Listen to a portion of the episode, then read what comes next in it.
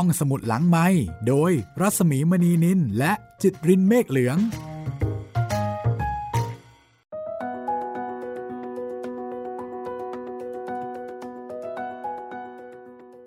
สวัสดีค่ะ ต้อนรับคุณผู้ฟังเข้าสู่รายการห้องสมุดหลังไม้นะคะ เจอเจอกันที่นี่เช่นเคยค่ะ ไทย PBS Podcast พบกับเราสองคนนะคะ ไม่ว่าจะอยู่ในสถานการณ์แบบไหนยังไงก็ตามค่ะ แต่ถ้าเกิดว่าคลิกเข้ามาที่ www thaipbspodcast.com หรือว่าแอปพลิเคชัน Thai PBS Podcast เจอเจอกับเราได้อย่างแน่นอนนะคะ ดิฉันรัศมีมณีนิน แล้วก็คุณจิตตรินเมฆเหลือง สวัสดีคุณจิตตริน สวัสดีครับพี่หมี สวัสดีจากสมุทรสาครอีกแล้ว ก็วันนี้นะคะก็ถือเป็นวันที่สองที่เรา work from home นะคะ ต่างคนต่างทำงาน อัดเสียงแล้วก็ส่งเสียงมาเจอกันอยู่ที่บ้านของตัวเองทางนี้ทั้งนั้นก็อันเนื่องมาจากคุณจิตรินได้มีโอกาส in trend นะคะในช่วงโควิดค่ะ ใกล้ชิดเลยทีเดียวอตอนนี้คุณจิตรินไทม์ไลน์ของคุณเป็นยังไงบ้างคะไทม์ไลน์ของผมก็คือ หลังจากวันที่รู้ว่าตัวเองไปใช้สถานที่เดียวกับที่มีผู้ติดเชื้อ แต่ไม่ได้ใช้เวลาเดียวกันนะครับ ใช้วันถัดไป ค่ะ ก็คือผู้ติดเชื้อเนี่ยใช้ตอนตอนเย็น ใช้ตอนตอนเย็นของเมื่อเมื่อวาน แล้วผมมาใช้ตอนเช้าของวันรุ่งขึ้น อืมค่ะ ครับ พอผมรู้ตัวปั๊บก็หอบพิ้วสิ่งที่เท่าที่จะหอบพิ้วมาได้ แล้วก็อยู่แต่ในห้องนี่แหละครับ ไม่ได้ไปไหนเพิ่มเติมเลยอ๋อมีไปตรวจมาครับพี่ ก็ไปตรวจมา แต่ก็ไม่ได้ไปไกลกว่านั้นเลยเป็นไงตื่นเต้นไหมมีโอกาสได้ตรวจโควิด โอ้ตอนตอนตรวจอะไม่ค่อยตื่นเต้นครับ แต่ว่าตื่นเต้นตอนรู้ว่าตัวเองเป็นกลุ่มเสี่ยงมากกว่าอืมตอนนี้จัดว่าเป็นกลุ่มเสี่ยงนะคะ ครับอืมก็มีประสบการณ์เออก็เรียกว่าเป็นคนทันสมัยมาก แต่เป็นทันสมัยที่หลายคนบอกว่า ฉันขอตกเทรนบ้างก็ได้นะ ขอตกเทรนอันนี้ดีกว่าครับพี่ ผมขอไป in trend อย่างอื่น เลือกไม่ได้แล้วล่ะ ป๊อปไม่ทันละเพราะฉะนั้นวันนี้เราก็ work from home กันนะคะ แล้วก็เรื่องที่เราจะมาเล่ามาอ่านให้ฟังก็ยังคงเป็นหนังสือ สตรีในพุทธกาล ต้นธารแห่งความสุข เรียบเรียงโดยอาทิตย์ยามเช้าค่ะ ไปเที่ยวพุทธการนะคะ ย้อนอดีตไปในช่วงเวลาที่ยังไม่มีโควิดค่ะ แล้วก็วันนี้เป็นตอนที่สองกับเรื่องราวของโสไรยะนะ ใช่ ก็เพิ่งจะมาถึงตักกศิลา ตอนที่แล้วเราก็พาคุณผู้ฟังไปเที่ยวตักกศิลานะ สมกับเป็นเมืองแห่งความรู้เมืองแห่งการศึกษา แทบจะมีทุก แขนงวิชาสอนเลย ไปเที่ยวตักกศิลาแล้วก็ไปรู้ว่าที่ตักกศิลาในยุคนั้นเนี่ยเขาสอนอะไรเขาเรียนอะไรกันบ้าง ก็น่าสนใจนะ พี่ว่ามันมีวิชาที่น่าเรียนกว่าสมัยนี้หลายวิชาเลยนะ อย่างเช่นวิชาแบบป้องกันอสรพิษ บังคับอสรพิษ มันดูแฟนตาซีมากเลยอะเหมือนที่ใช้ปีเป่าอะไรอย่างนี้ใช่ไหมพี่ เออนึกถึงเหมือนกัน เวลาที่เรานึกถึงคนอินเดีย เราจะนึกถึงคนอินเดียที่มีปีเป่า แล้วก็มีงูค่อยๆ เลื้อย แล้วก็ชูออกมาแผ่พังพานใช่ไหมใช่ ก็เป็นภาพจำเนาะเป็นภาพจำใช่ครับพี่ แต่จริงก็คงเป็นแค่บางคนเท่านั้นมั้งคะ ที่จะที่จะบังคับงูได้ใช่ไหมพี่ ถูกแหมมันบังคับกันง่ายๆซะที่ไหนเนาะอะตอนนี้ก็ถือว่าเราเนี่ย อยู่ที่เมืองตักกศิลานะคะ คุณไม่ต้องกลัวนะคะ เมืองนี้ปลอดภัยจากโควิดค่ะ ก็เป็นชีวิตใหม่ แล้วก็เป็นเพศสภาพใหม่ของโสไรยะนะคะ ชายหนุ่มผู้ไม่ยินดี ใหม่ทุกอย่างคือเป็นร่างกายที่แบบใหม่ถอดด้ามเลยอะ่ะ ใช่ นี่ถ้าเกิดว่าเป็นคนที่อยากจะผ่าตัดอยู่แล้วเนี่ยเขาคงแฮปปี้มากเลย โอ้โหดีใจเลยที่ฟรีด้วย ดีใจสุดขีดเลยนะ ถ้าเป็นอย่างนั้นเนี่ยตังก็ไม่ต้องเสีย เจ็บก็ไม่ต้องเจ็บโหแถมได้ของดีมาด้วย ได้ทั้งข้างนอกข้างใน ใช่ครับ สุดยอด แต่สุรยะมิได้ปรารถนาเช่นนั้นนะคะ เขาเป็นผู้ชายค่ะ เป็นหนุ่มเจ้าสำราญด้วยและที่สำคัญนะคะ ในสมัยก่อน ก็คงไม่มีผู้หญิงข้ามเพศ ยังไม่มี ยังไม่มีครับ น่าจะยังไม่มีค่ะนะใช้คำนี้ดีกว่า ถ้ามีเดี๋ยวนะ พี่จำได้ว่าสมัยก่อนเนี่ยมีคำว่าบันดอกอ๋อคือมีเหมือนกันบัดดแต่ แต่คงจะเป็นกลุ่มคนที่ไม่ค่อยได้รับการยอมรับอะอาจจะยังไม่มีพื้นที่หรืออืมอาจจะอยู่ยากนะคะ คงไม่ได้เป็นที่ปรารถนาของ ของผู้คนในการที่จะใช้ชีวิตแบบนั้นครับคือมีแต่ยังไม่ไม่ค่อยมีโอกาสทางสังคมนักนะคะ เพราะฉะนั้นครับจึงไม่ใช่เรื่องที่น่ายินดี ถ้าเกิดว่ามีการข้ามเพศแบบนี้อะถ้างั้น ถ้าพร้อมแล้วนะคะ เดี๋ยวเราไปตักกศิลากับโสระยะกันเลยค่ะว่า ชีวิตใหม่ของนางเนี่ยจะไปเจอเจอกับใคร แล้วก็ไปเจอกับอะไรบ้างนะคะเ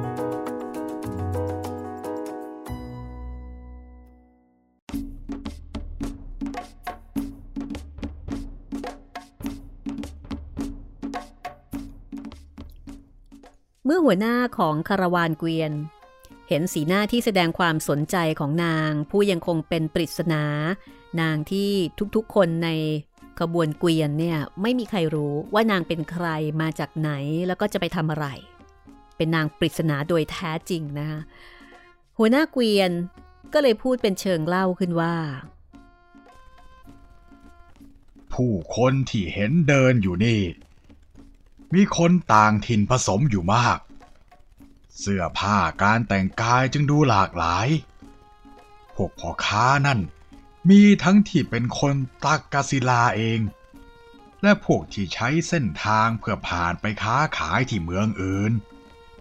ส่วนใหญ่พวกเขาก็จะแวะค้างคืนกันที่นี่ ก่อนจะเดินทางต่อ เพราะว่าเมืองตะกศิลานี้ ตั้งอยู่บนจุดตัดของเส้นทางการค้าถึงสามเส้นด้วยกัน พวกฤาษีก็ชอบมาชุมนุมอยู่ที่นี่ ส่วนคนหนุ่มสาวที่เห็นเดินอยู่นั่น ล้วนแต่เป็นลูกกษัตริย์ ลูกปุโรหิต ลูกเสนาบดี หรือว่าเศรษฐีทั้งนั้น ต่างพากันมาเพื่อแสวงหาวิชาความรู้ จากสำนักอาจารย์ที่มีชื่อเสียงของเมืองนี้ โสระยะได้ฟังเช่นนั้น นางก็ คือจริง ๆแล้ว สมัยที่นางยังเป็นผู้ชาย นางก็รู้ว่าตะกิส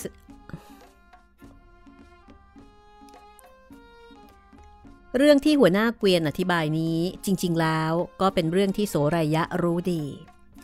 นางรู้ดีว่านอกจากตักกศิลาจะเป็นศูนย์กลางการค้าขายในย่านนี้แล้ว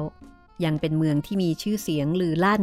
ในด้านที่มีสำนักอาจารย์ที่สาป่าโมกมากที่สุดอีกด้วย แต่นางก็ไม่ได้กล่าวอะไรออกมาแม้แต่คำเดียว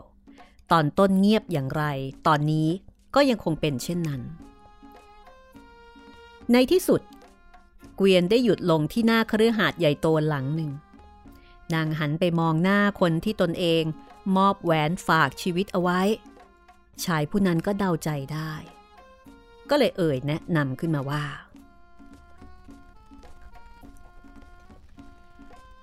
นี่คือบ้านของผู้ที่เป็นนายข้าน้องหญิง อย่าได้กลัวไปเลย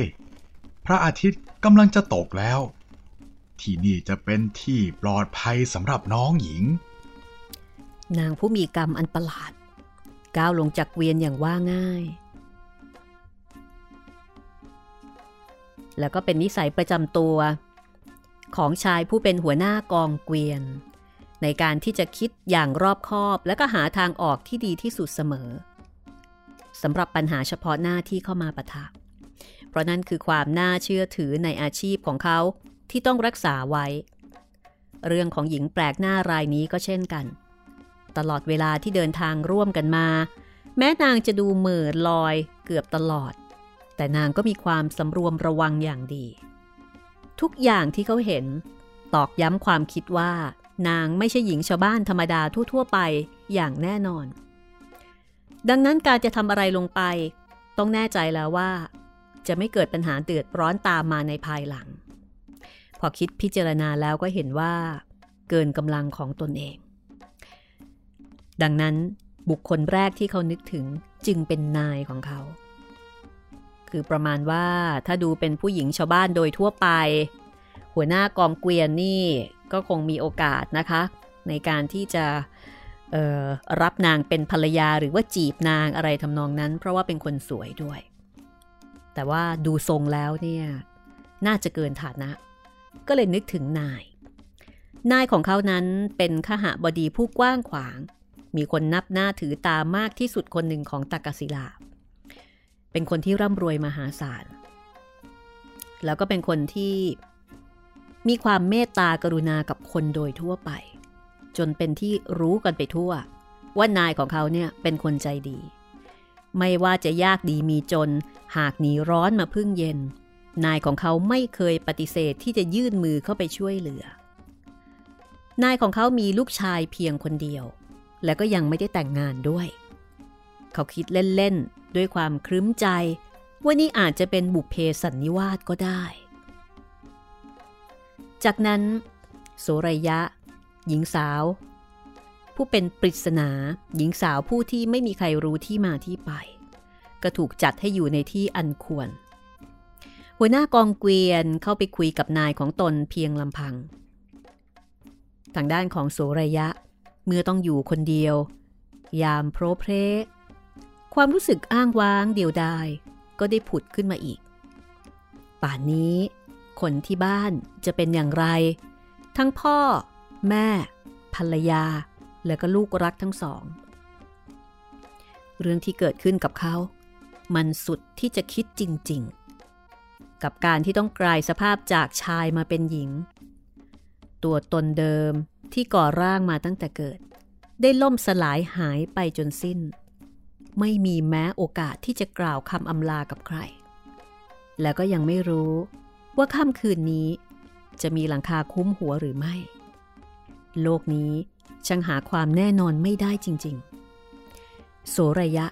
ได้ลิ้มรสความทุกข์ระทมแสนสาหัส เป็นครั้งแรกของชีวิต โชคชะตาที่ร้ายกาจนั้น ยามจะเกิด บางครั้งก็ทั้งถาโถม รุนแรง รุกราน บันทอนและคาดไม่ถึง คนบางคนจึงถึงกับถอดใจ และลาออกจากการมีชีวิตไปก็มาก แต่ไม่ใช่โสรยะคนนี้ เขาหรือเธอ มีธาตุแห่งความเข้มแข็งเด็ดเดียว ผสมผสานอยู่มากในตัว เขาตัดสินใจแล้วว่า ถึงจะมีอะไรเกิดขึ้นอีก แม้จะหนักหนาสาหัสกว่าที่เผชิญอยู่ แต่ก็ต้องมีชีวิตอยู่ต่อไปด้วยความหวัง หวังว่าสักวัน ทุกอย่างจะต้องดีขึ้น ขอเพียงให้มีที่พักอย่างปลอดภัยในคืนนี้ก่อนเท่านั้นโสรยะ ขยับตัว เมื่อเห็นพ่อค้าเดินนำบุคคลอีกสามคน ออกมาจากด้านในของตัวบ้าน สายตาทุกคู่มองมาที่นางชายสูงอายุ ผู้มีศีรษะปกคลุมด้วยเส้นผมสีเงิน ยืนอยู่เคียงข้างหญิงซึ่งอยู่ในวัยใกล้เคียงกัน แล้วก็มีชายหนุ่มอีกคนนึงยืนอยู่ข้างหลัง นางมองเห็นเขาไม่ถนัดนัก ผู้สูงวัยทั้งสองแต่งกายด้วยเสื้อผ้าอาภรณ์ชั้นดี ใบหน้าท่าทาง กระจายความอบอุ่นและแสงแห่งเมตตาจนสามารถสัมผัสได้ ชั่วขณะ โสรยะ นึกถึงพ่อและแม่ของตนเอง น้ำตาไหลเออออกมาโดยไม่รู้ตัว นางรีบน้อมกายลงต่ำเพื่อทำความเคารพคนทั้งสอง และยังคงสงบนิ่งอยู่เช่นนั้น หญิงชรา พยุงโสระยะให้ยืนขึ้น มองใบหน้าเศร้าส้อยที่งดงาม แล้วก็เกิดความรู้สึกเอ็นดูอย่างประหลาด นางมีลูกชายเพียงคนเดียว หญิงชรานึกอยู่ในใจว่า นี่คงเป็นลูกสาวที่สวรรค์ประทานมาให้กระมัง รักแรกพบคงมาจากความผูกพันในอดีตชาติหรืออย่างไรไม่มีใครทราบ แต่ก็เป็นพลังที่ดึงคนแปลกหน้าให้หันเข้าหากัน รักและไว้วางใจกัน โดยไม่ต้องมีเหตุผลใด ๆ มารองรับ แต่ไม่ว่านางหรือสามี จะซักถามอะไรกับหญิงสาวแปลกหน้าคนนี้ ก็ไม่มีคำตอบ ไม่มีคำตอบใด ๆ ที่จะบอกกล่าวให้รู้ว่า เธอเป็นใคร มาจากไหน จริงๆ แล้วที่โสไรยะไม่ยอมตอบคำถาม เป็นเพราะว่า นางไม่อยากโกหก นางไม่รู้ว่า วาจาที่ผิดพลาดจะนำพาสิ่งใดมาสู่ชีวิตอีก นางทอดสายตาลงกับพื้น ใบหน้ากึ่งสงบ กึ่งเศร้า เหตุการณ์สะเทือนขวัญที่ได้ประสบพบเจอเมื่อเช้า ทำให้นางเปลี่ยนจากคนที่ช่างพูด ช่างเจรจา กลายมาเป็นคนที่ระมัดระวังความคิดและวาจาอยู่ตลอดเวลา ดังนั้น เมื่อเจ้าของบ้านซักถามอยู่พักหนึ่ง เมื่อเห็นว่าอีกฝ่าย ไม่ยอมพูดอะไร ก็เลยไม่เซาซีถามต่อ แถมยังบังเกิดความเห็นใจ ต่อหญิงผู้มีความสงบสงเงียมเจียมตนอยู่ตลอดเวลาคนนี้ยิ่งนัก ดังนั้นคืนนั้นโสรยะ จึงได้รับการต้อนรับ แล้วก็จัดสถานที่ให้เข้าพักผ่อนเป็นอย่างดีในบ้านหลังนั้น หลายเดือนผ่านไป นางยังคงพำนักอยู่ที่บ้านหลังนี้ เวลาที่นานพอสมควร นอกจากจะเป็นยารักษาใจแล้ว ยังเป็นพื้นที่กว้างขวางที่เอื้อให้นางได้เรียนรู้ ได้ประกอบคุณงามความดี ให้งอกเงยเป็นที่ประจักษ์ นางได้กลายเป็นที่รักของทุกคนในบ้านหลังนี้ ไม่ต่างจากอดีตที่นางเคยเป็นที่รักของคนในบ้านเกิดเมืองนอนที่จากมา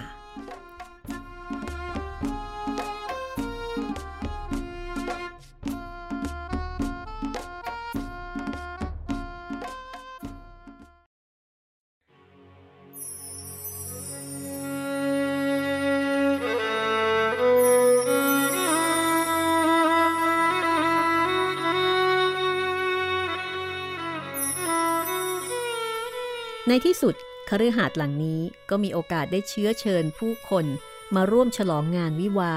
ของลูกชายเจ้าของบ้าน หลังจากที่วันหนึ่ง เขาได้เข้าไปบอกผู้เป็นมารดาว่า ท่านแม่ ข้าอยากแต่งงานกับโสระยะ เพราะว่าข้ามีความไว้วางใจ อย่างยากที่จะอธิบาย ว่านางผู้นี้จะเป็นคนที่ข้า ปรารถนาจะร่วมชีวิตด้วย ดังนั้น เมื่อเจ้าของบ้านปรารถนาเช่นนั้น โสระยะไม่มีทางเลือกอื่นใด ในเมื่อที่นี่เป็นดังวิหารแห่งความหวัง ที่ให้นางได้ซุกตัวเข้าพักพิงด้วยความร่มเย็นตลอดมา และไม่นาน หลังจากที่แต่งงาน เรื่องประหลาดเหลือเชื่อ ก็ได้เกิดขึ้นซ้ำซ้อนอีกในชีวิตของนาง สุระยะตั้งคันเป็นเรื่องที่ไม่คิดฝันว่าจะเป็นไปได้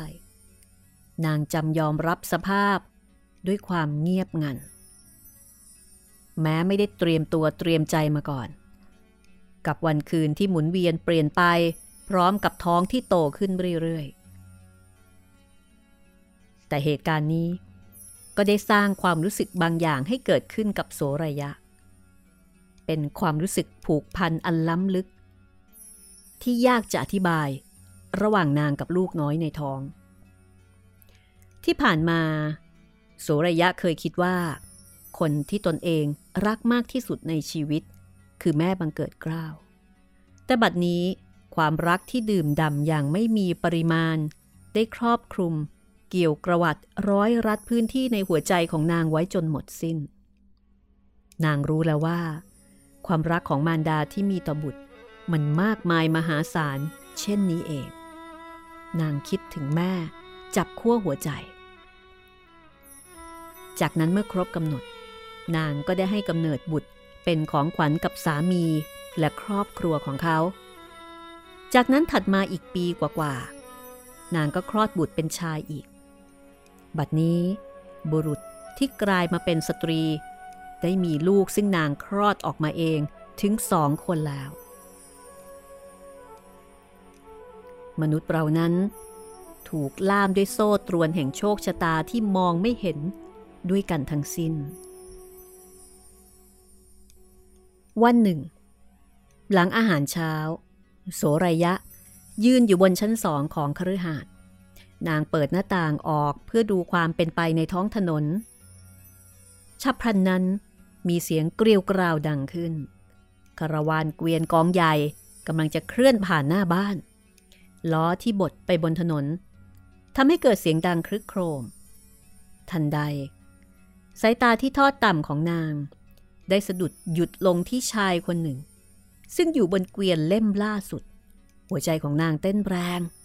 นางเพ่งมองอีกครั้งเพื่อให้แน่ใจ จากนั้นนางก็รีบผละจากหน้าต่าง ร้องเรียกทาสีคนสนิทให้เข้ามาหา ชี้ให้ดูชายผู้นั้น พร้อมกับสั่งว่า นี่ เจ้าจงไป แล้วก็บอกกับชายผู้นั้นว่า นายหญิงของบ้านนี้ ขอเชิญให้เขาได้โปรดแวะเข้ามาข้างในสักนิดเถิด เมื่อสาวใช้ไปตามคำสั่ง โซรายะได้จัดการให้แม่ครัวเตรียมอาหารของขบเคี้ยว และผลไม้มากมายหลายอย่างเอาไว้คอยต้อนรับ บุรุษผู้รับคำเชิญ หย่อนตัวนั่งลงบนพรมราคาแพง ด้วยความรู้สึกแปลกใจ แล้วก็งุนงงเป็นอย่างมาก เพราะว่าเขาไม่เคยรู้จักกับบ้านหลังนี้มาก่อน และเมื่อมองเห็นอาหารมากมายที่เจ้าของบ้านจัดเอาไว้ต้อนรับ เขามองดูหน้าของนางหลายครั้ง คล้ายว่าจะเคยรู้จัก เหมือนกับคลับคล้ายคลับคลา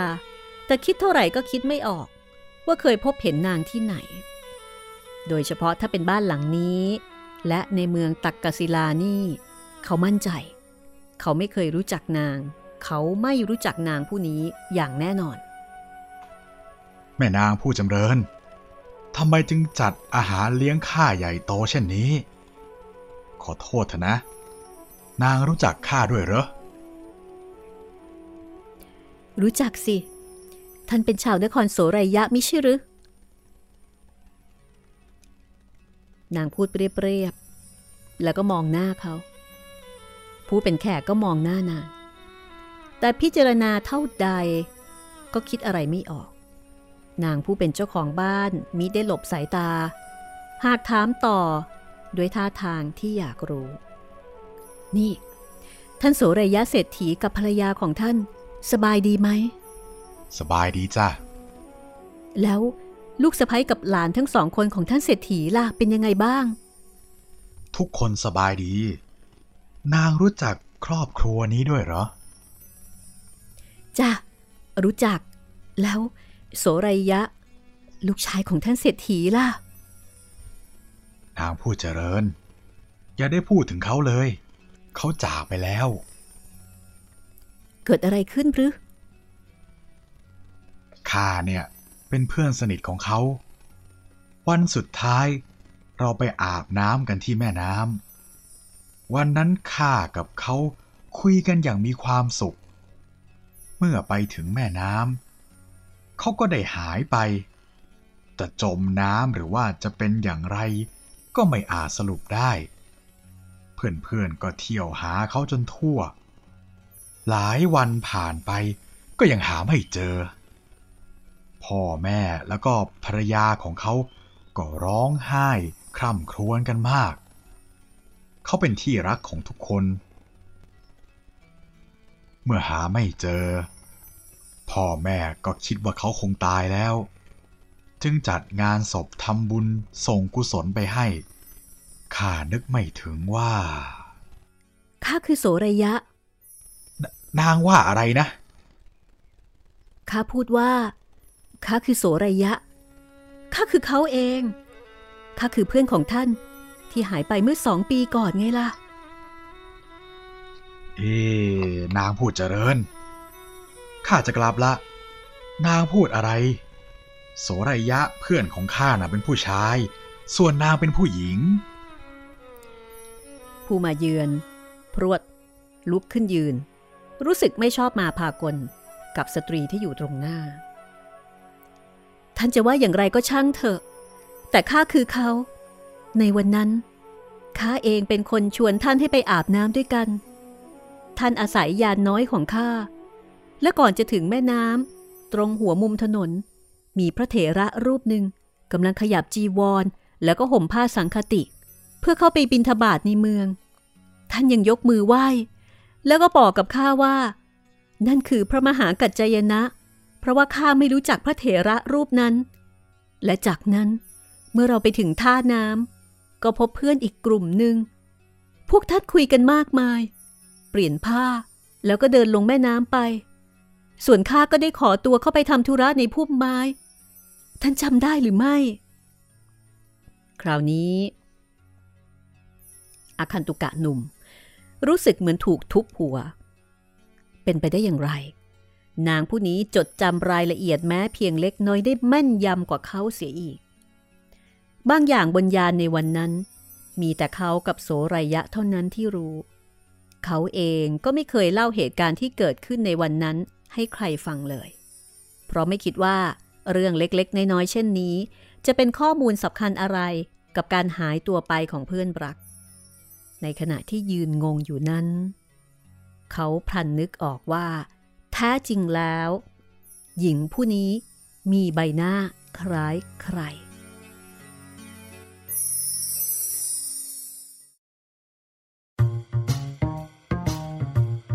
ห้องสมุดหลังไม้โดยรัสมีมณีนินและจิตรินเมฆเหลือง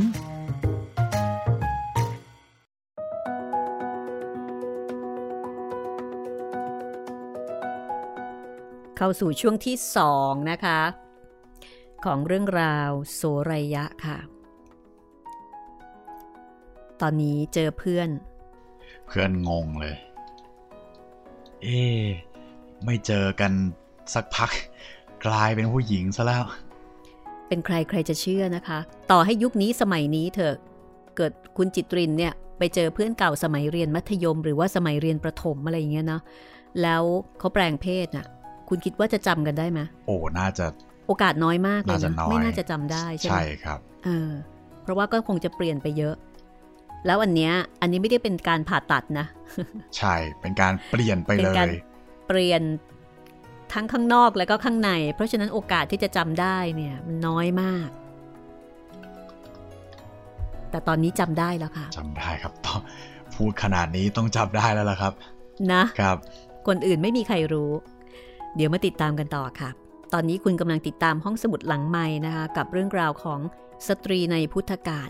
โสรยะ เรื่องที่ 7 นางที่ 7 ค่ะ งานเขียนของอาทิตย์ยามเช้านะคะ ที่ตั้งใจเขียนเรื่องนี้ให้เป็นการเรียนรู้ชีวิตของผู้หญิงในสมัยพุทธกาล 14 ท่าน เรียนรู้ชีวิต ความทุกข์ การแก้ปัญหา และการออกมาจากความทุกข์โดยใช้ปัญญาค่ะ ก็เป็นหนังสือดีที่น่าอ่าน แล้วก็มีรูปประกอบที่สวยงามมากนะคะ เล่มละ9อ่าขออภัย 590 ไม่ใช่ 900 590 บาท หนังสือหนา 570 หน้าค่ะ มีความหนัก 2 กิโลครึ่งนะคะหนังสือหนักมาก สวยมาก ท่านใดสนใจนะคะ สามารถติดตามได้ สอบถามรายละเอียดได้ที่เพจ สตรีในพุทธการต้นทานแห่งความสุขไปทักที่เพจนั้นได้เลยนะคะอ่าตอนนี้นะคะในส่วน YouTube ของเราเป็นยังไงบ้างคะคุณจิตรินคะช่องทางในการติดต่อประชาสัมพันธ์เป็นยังไงบ้าง ถ้าเป็น YouTube ตอนนี้อาจจะไม่มีคลิปของห้องสมุดหลังไม้ อัพลงนะครับ ก็ขออภัยไว้ณที่นี้ด้วย แล้วก็แต่ยังติดต่อสอบถาม แล้วก็ฟังตอนเก่าๆกันได้เหมือนเดิมนะครับ ทุกช่องทาง ถ้าจะติดต่อกันมาก็ทางแฟนเพจ Facebook ไทย PBS Podcast แล้วก็แฟนเพจของพี่หมีรัศมีมณีนิน รวมทั้ง YouTube ก็ฟังตอนไหน comment ตอนนั้นใต้คลิปได้เลยนะครับ แล้วก็ช่องทางการรับฟังของเราก็ยังเหมือนเดิมครับ ทั้งทางเว็บไซต์ทางแอปพลิเคชัน แล้วก็ทางพอดแคสต์ช่องทางต่างๆ ครับ Google Spotify YouTube Podbean ก็มีให้ฟังหลากหลายช่องทางเหมือนเดิมครับ ก็หลังจากที่โสระยะเล่าเรื่องราวเหตุการณ์ที่เกิดขึ้นให้เพื่อนฟัง จะเกิดอะไรขึ้นบ้าง ตอนนี้น่าสนใจนะคะ เอาละค่ะ ถ้าพร้อมแล้ว เราไปฟังกันต่อเลยค่ะ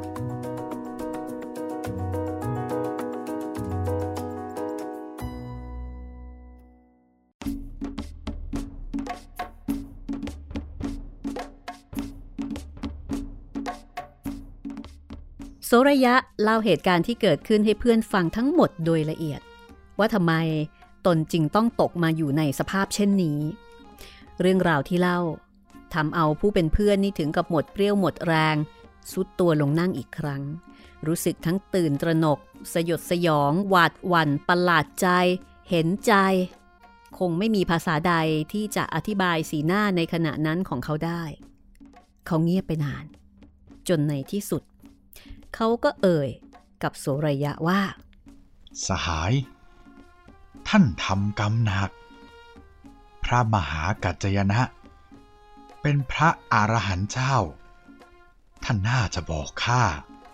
ข้าจะได้พาท่านไปกราบขออโหสิกรรม จากนั้น ก็เหมือนกับว่า จะนึกอะไรขึ้นมาได้ เขาจึงกล่าวต่อ อย่างตื่นเต้น และก็มีความหวังว่า ข้าได้ข่าวมา เวลานี้ท่านพระมหากัจจยนะ อยู่ที่ตักกาศิลา ท่านตั้งใจมาโปรดสัตว์ที่เมืองนี้ เพิ่งมาถึงได้ไม่นาน ข้ารู้ว่าท่านพระเถระพำนักอยู่ที่ไหน ข้าจะขอให้พระเถระอดโทษให้ท่านเอง อดโทษก็คือยกโทษอโหสิให้นั่นเองนะคะ จากนั้นเพื่อนรักทั้งสองก็ได้นัดแนะกัน โดยที่คนหนึ่งคือเพื่อนจากจากนครโสรยะเนี่ยจะเป็นผู้ไปนิมนต์พระเถระ คือพระมหากัจจยนะมาที่คฤหาสน์นี้ในวันรุ่งขึ้น แล้วก็อีกคนหนึ่งมีหน้าที่จัดเตรียมเครื่องสักการะ แล้วก็ภิกษาหารอย่างดีที่สุดเอาไว้ถวาย คืนนั้น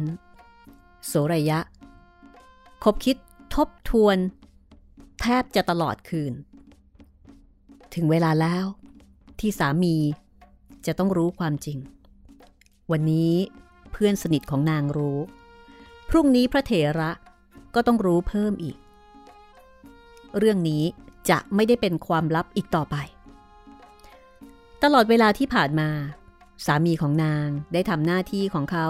ที่ควรมีต่อผู้เป็นภรรยาอย่างดีที่สุด คือเป็นสามีที่ดี ให้ทั้งความรัก ทั้งทรัพย์สินเงินทอง ให้เกียรติ ให้อำนาจในการจัดการภายในบ้าน นางจะปิดบังความจริงกับเขาต่อไปอีกไม่ได้ มันเป็นความซื่อตรงที่คู่ชีวิตควรจะต้องมีให้แก่กัน โซระยะรู้สึกหวั่นไหวบ้าง เมื่อคิดว่า หากรู้ความจริงแล้ว เขาอาจจะเกิดความรังเกียจเดียดฉัน หมดความรักความเมตตาในตัวนาง ซึ่งถ้าเป็นเช่นนั้น นางจะทำอย่างไร แต่เมื่อนึกว่า ตัวเองได้ผ่านบททดสอบที่หนักหน่วงเกินทนสำหรับมนุษย์ทั่วไปมาได้แล้ว ความหวาดหวั่นของนางก็บรรเทาลง คือจะมีอะไรที่มันน่ากลัวไปกว่าสิ่งที่นางได้เจอมาอีก คงไม่ คงไม่มากไปกว่านั้นแล้ว พรุ่งนี้ เขาจะได้รับรู้ความจริง พร้อมกับพระเถระ และหากจะมีอะไรเกิดขึ้นหลังจากนั้น ก็คงจะเป็นกรรมที่นางจะต้องน้อมรับแต่โดยดี พอรุ่งเช้าโสระยะก็ยืนอยู่เคียงข้างสามี คอยต้อนรับพระมหากัจจยนะอยู่ที่ประตู พระเถระมาสู่เรือนของบุตรเศรษฐีแล้ว ท่านยังคงดูงามเรืองรอง เหมือนที่โสระยะเคยเห็นในครั้งกระโนน เพียงแต่ว่าวันนี้ความรู้สึกของนางได้เปลี่ยนไปแล้วอย่างสิ้นเชิง บุตรเศรษฐีผู้เป็นสามีของนาง เป็นผู้นิมนต์ให้ท่านนั่ง จากนั้นก็มีการถวายอาหารด้วยอาหารอันประณีต โสระยะ รอคอยช่วงเวลาสำคัญที่จะมาถึง ช่วงเวลาสำคัญที่สุดในชีวิตของนาง ดูเหมือนว่าวันนี้ สิ่งต่างๆ จะดำเนินไปอย่างเชื่องช้า และในที่สุด เมื่อได้เวลาที่เหมาะสม เพื่อนรักของนาง ก็ได้หมอบลงที่เท้าของพระมหากัจจยนะ และก็กราบเรียนท่านว่า ท่านขอรับ กระผม ขอความกรุณาท่าน โปรดจงอดโทษให้แก่หญิงผู้เป็นสหายของกระผมด้วย ในขณะนั้นโสระยะใจเต้นแรง สามีของนาง หันมามอง เลิกคิ้วด้วยสีหน้าที่แสดงความประหลาดใจ ทางด้านของพระมหากัจจยนะ ก็ถามว่า เรื่องเป็นอย่างไรหรือ ข้าแต่ท่านผู้เจริญ หญิงผู้นี้ คือสหายรักของกระผม ในการก่อนนางเป็นผู้ชาย เมื่อได้เห็นท่านครั้งหนึ่งที่ถนนในนครโสรยะแล้ว ความงดงามเป็นอย่างยิ่งของท่าน ได้ทำให้ความคิดประมาท อันเป็นการล่วงเกินท่านบังเกิดขึ้นในใจของเขา ตอนนั้น เพศชายของเขาได้หายไป และเพศหญิงได้ปรากฏขึ้นมาแทน บัดนี้นับเป็นบุญของเพื่อนกระผมที่ท่านได้มาอยู่ที่นี่ ขอท่านผู้เจริญ จงได้เมตตากรุณา อดโทษให้แก่เพื่อนของกระผมด้วยเถิด เรื่องราว ที่เพื่อนของโสรยะ ได้กล่าวกับพระมหากัจจยนะเถระนั้น แน่นอน บุตรชายเศรษฐีผู้เป็นสามีของโสรยะได้ยินทุกถ้อยกระทงความอย่างชัดเจน เขาใช้ความพยายามเป็นอย่างมากที่จะเข้าใจเรื่องราวดังกล่าว ทางด้านของโสรยะ ตัวสั่นด้วยความรู้สึกที่ท่วมท้นภายในใจ เธอก้มกราบลงแทบเท้าของพระมหากัจจยนะเถระ ด้วยความ สำนึกผิดอย่างจริงใจ ชั่วขณะ นางมองเห็นบางสิ่งซึ่งสำคัญมาก มันสำคัญต่อแก่นแกนของชีวิตมนุษย์ทุกคนเลยทีเดียว น่าเสียดาย ที่คนทั่วไปมองไม่เห็น แต่บัดนี้มันชัดเจนแจ่มแจ้งอยู่ในใจนาง นั่นก็คือนางตระหนักว่า ชีวิตนั้นมีความเปลี่ยนแปลงอยู่เสมอตลอดเวลา ไม่ว่าอะไรก็ตามที่เกิดขึ้น มันจะเสื่อมลง จบลง แล้วก็ดับหายไป เป็นอย่างนี้ทุกสิ่งไม่มีเว้น ทั้งยังไม่อยู่ในอำนาจที่ใคร หรือผู้ใดจะทัดทานบังคับได้เลย ความทุกข์ของมนุษย์เกิดขึ้น ตรงที่มนุษย์ไม่รู้ความจริงข้อนี้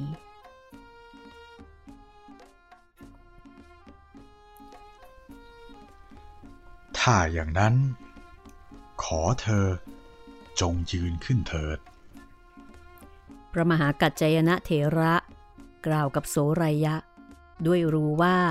ต่อจากนี้จะมีอะไรเกิดขึ้น โสรยะค่อยๆ ขยับกายลุกขึ้นยืน บุตรชายเศรษฐีสามีของนาง มองหน้านางผู้เป็นภรรยาด้วยความรัก นางยังคงดูสูงสง่างดงาม พระมหากัจจยนะ มองดูนางด้วยความเมตตาปราณี แล้วก็กล่าวเสียงอ่อนโยนว่า ฉันอดโทษให้เธอทุกสิ่ง ทันทีที่พระเถระกล่าวคำว่า ฉันอดโทษให้ ภายในร่างกายของโสรยะ ก็เกิดอาการหมุนเวียงด้วยความเร็วสูงสุดอีกครั้ง นางถึงกับเซถอยหลัง นางยังจำความรู้สึกในอดีตที่เกิดขึ้น ตอนยืนอยู่บนยานน้อยได้ดี ความเปลี่ยนแปลงที่เกิดขึ้นทีละจุดทีละส่วน อย่างรวดเร็ว เพศชายได้ปรากฏกลับคืนมา หน้าอกแบนราบลงจนเห็นได้ชัด และแม้โครงหน้าก็ค่อยๆ แปรเปลี่ยน ผู้ที่เห็นเหตุการณ์ต่อหน้าต่อตาในขณะนั้น ต่างตกตะลึง จนขนลุกขนชันกันหมดทุกคน เว้นแต่ พระมหากัจจยนะเถระที่ยังคงสงบนิ่ง ทั้งที่ควรจะรู้สึกยินดี เหมือนคนที่แบกของหนาหนักมานาน และมีผู้เอื้อมมือมาปลดให้ แต่โสรยะ ผู้ยืนโดดเด่นอยู่ท่ามกลางผู้คนตอนนี้ กลับตระหนักดีว่า นี่คือช่วงเวลาแห่งความยากยิ่งอีกครั้งของชีวิต เขาก้มลงมองใบหน้าที่แสดงความตกใจเป็นอย่างมาก ของบุตรชายเศรษฐีผู้เป็นสามี ด้วยความรู้สึกสงสาร จับใจโสระยะย่อตัว หมอบกายลง วางศีรษะและใบหน้า ซบแนบกับหลังเท้าของสามี แล้วก็กล่าวว่า ท่านผู้เป็นที่รัก ได้โปรดอภัย แล้วก็อดโทษให้กับข้าพเจ้าด้วยเถิด เกิดความเงียบไปทั่วทั้งห้อง และในที่สุด บุตรชายของเศรษฐีผู้เป็นสามีของเธอ ก็ได้ทำลายความเงียบขึ้น เขากล่าวกับโสรยะ ต่อหน้าพระเถระและทุกคนว่า สหายผู้ร่วมทุกข์ของข้า บุตรทั้งสองคน คือลูกของเรา พวกเขาเกิดจากท้องของท่าน ในครั้งที่ท่านเป็นแม่ เพราะอาศัยเหตุของข้าพเจ้าผู้เป็นพ่อ ดังนั้น เราทั้งสองจะช่วยกันเลี้ยงลูกอยู่ที่ในนครนี่แหละ ท่านอย่าได้กังวลไปเลยโสระยะรู้สึกเป็นหนี้บุญคุณชายผู้นี้ยิ่งนัก คุณความดีในอดีตของเขา ที่ไม่อาจจารนัยได้หมดสิ้น ได้ตราตรึงในใจของเขา เพราะเขาโสรยะจึงสามารถมีชีวิตอยู่ จนได้พบกับพระเถระในวันนี้ แต่แม้จะทราบซึ้งในความดีของอีกฝ่ายมากเพียงใด ก็ไม่สามารถหยุดยั้งการตัดสินใจในครั้งนี้ของเขาได้ ความตั้งใจในครั้งนี้ก็คือ โสรยะปรารถนาที่จะออกบวช ราะเขาได้ประจักษ์ชัดเจนด้วยตนเองแล้ว ถึงธรรมแห่งความไม่เที่ยงแท้แน่นอน หัวใจของเขาบอกกับตัวเองว่า ทุกสิ่งทุกอย่างที่ผ่านมาในชีวิตทั้งหมด ไม่มีสิ่งใดแม้เพียงอย่างเดียว ที่จะเป็นสาระอันควรยึดถือ ความทุกข์เป็นอย่างมากได้เคยบังเกิดกับเขา ทั้งยังเกิดซ้ำแล้ว ซ้ำเล่า เขากล่าวกับบุตรเศรษฐีที่ครั้งหนึ่งเคยเป็นสามีสุดที่รักว่า ท่านผู้ร่วมทุกข์ ข้าพเจ้า ต้องประสบกับความวิบัติอันประหลาด เกิดเป็นผู้ชายแล้ว กลายเป็นผู้หญิง แล้วกลับเพศมาเป็นชายอีก ภายในชาติเดียว ข้าพเจ้า ต้องเป็นทั้งสามีและภรรยา ตอนที่เป็นชาย ข้าพเจ้าก็มีลูกสองคน ครั้งที่เป็นหญิง ก็ให้กำเนิดลูกอีกสองคนกับท่าน เพราะฉะนั้น ท่านอย่าได้สำคัญผิดว่า อัตภาพที่วิปริตนี้ ได้เกิดขึ้นเพียงครั้งเดียว และข้าพเจ้า สมควรจะอยู่ในเรือนนี้ต่อไปกับท่านได้อีก ข้าพเจ้าขออนุญาตท่านเพื่อออกบวชในสำนักของพระมหาเถระ ขอท่าน จงรับภาระเลี้ยงดูลูกของเราให้ดีที่สุดด้วยชีวิตของท่านเถิด น้ำตาของลูกผู้ชายหลั่งไหลออกมาจากในตาของบุตรเศรษฐีผู้เป็นสามีของโสรยะ โดยปราศจากคำพูดใดๆ จากนั้นโสรยะ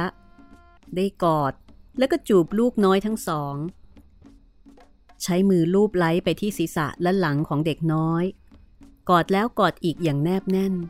เหมือนจะให้ประทับไว้ในความทรงจำสั่งเสียกับบุตรชายเศรษฐีผู้เป็นสามี ย้ำแล้วย้ำอีก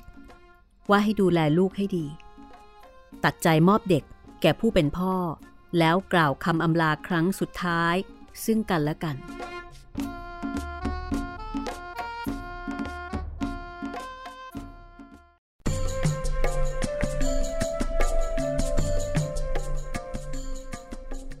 จากนั้นเมื่ออุปสมบทแล้ว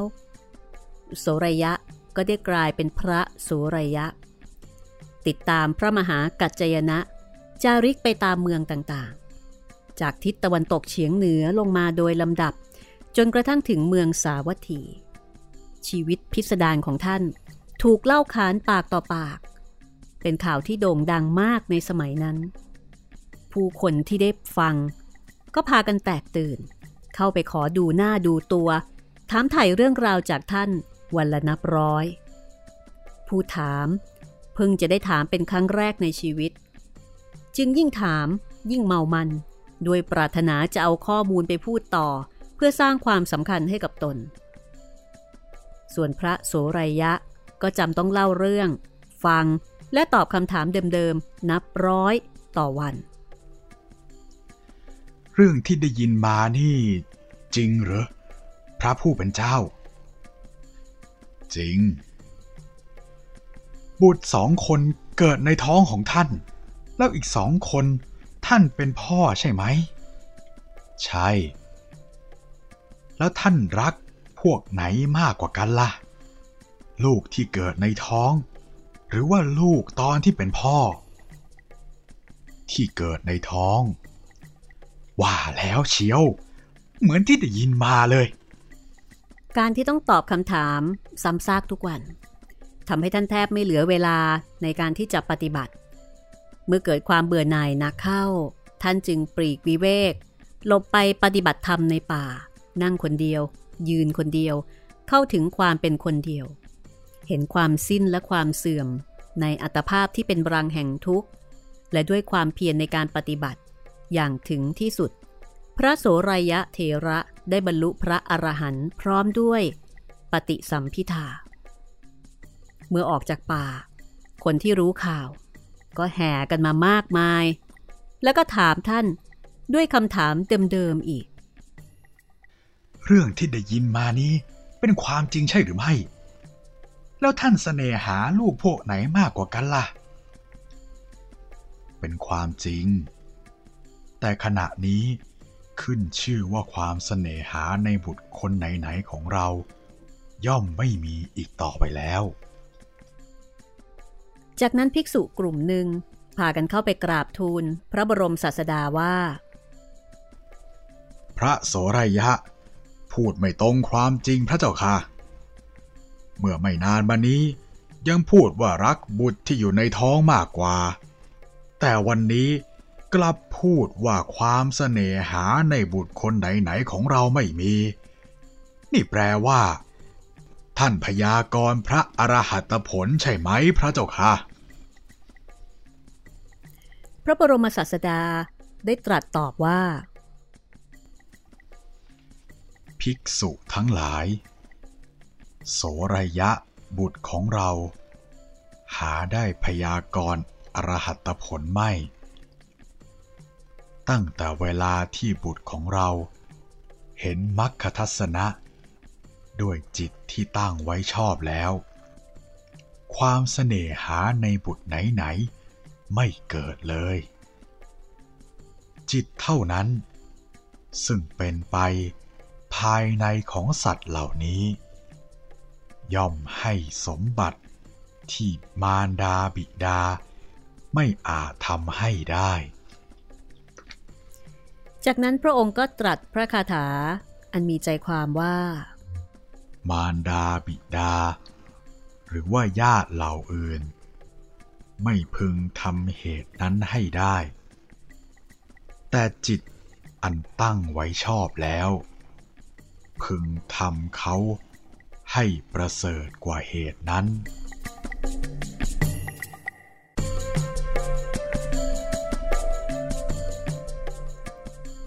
และนี่ก็คือตอนจบนะคะ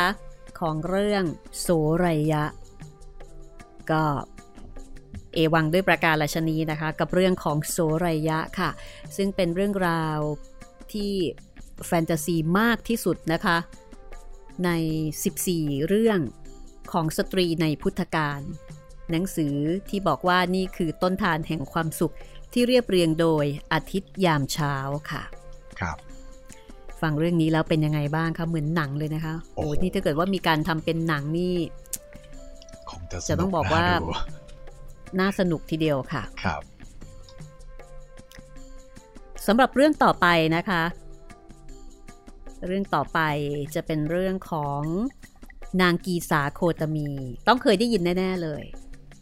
อ่อเคยได้ยินไหมคุณจิตรินผมนางกีสาโคตมี ผมว่า เคยได้ยินแค่โคตมีครับพี่ ไม่เคยได้ยินนางกีสาโคตมี นางกีสาโคตมีเป็นแม่คนหนึ่งที่สูญเสียลูกก็คือลูกตาย แล้วก็มีความทุกข์จากการที่ลูกตาย แล้วก็ไปขอความช่วยเหลือจากพระพุทธเจ้านะคะ ส่วนเรื่องราวรายละเอียดจะเป็นอย่างไรนั้น อยากให้ได้ฟังกันในตอนต่อไปค่ะ โดยเฉพาะถ้าเกิดว่าใครเป็นแม่นะคะ พลาดไม่ได้เลยค่ะ ฟังและจะอินสุดๆเลยกับตอนนี้ ถ้าเกิดว่าฟัง ห้องสมุดหลังใหม่นะคะ กับซีรีส์สตรีในพุทธการต้นทานแห่งความสุข แล้วก็ฟังมาจนถึงตอนนี้นะคะ ตอนที่เราจบเรื่องราวของสตรีคนที่ 7 ไปเรียบร้อยแล้วคือโสรยะ คุณมีความเห็นอย่างไร มีความรู้สึกอย่างไรนะคะ ก็ทักทายพูดคุย แลกเปลี่ยนความคิดเห็นหรือว่าเสนอแนะกันมาได้ 3 ช่องทางเหมือนเดิมค่ะ ครับผม ติดต่อสอบถามพูดคุยทักทายกันมาได้ 3 ช่องทางนะครับ ทั้งทางแฟนเพจ Facebook ไทย PBS Podcast แฟนเพจของพี่หมีรัศมีมณีนิน แล้วก็สำหรับชาว YouTube นะครับ คอมเมนต์ไว้ใต้คลิป YouTube ที่ท่านฟังได้เลยครับ ก็มีอะไรเสนอแนะ หรือว่ามีข้อติชมสักถามอะไรยังไงก็ติดต่อเข้ามา 3 ช่องทางนี้ได้เลยนะครับ ค่ะ แล้วก็สำหรับวันนี้นะคะ เราสองคนก็ลาไปก่อน แล้วกลับมาพบกันใหม่กับเรื่องราวของสตรีท่านต่อไป นางกีสาโคตมี วันนี้ลาไปก่อนค่ะ สวัสดีค่ะ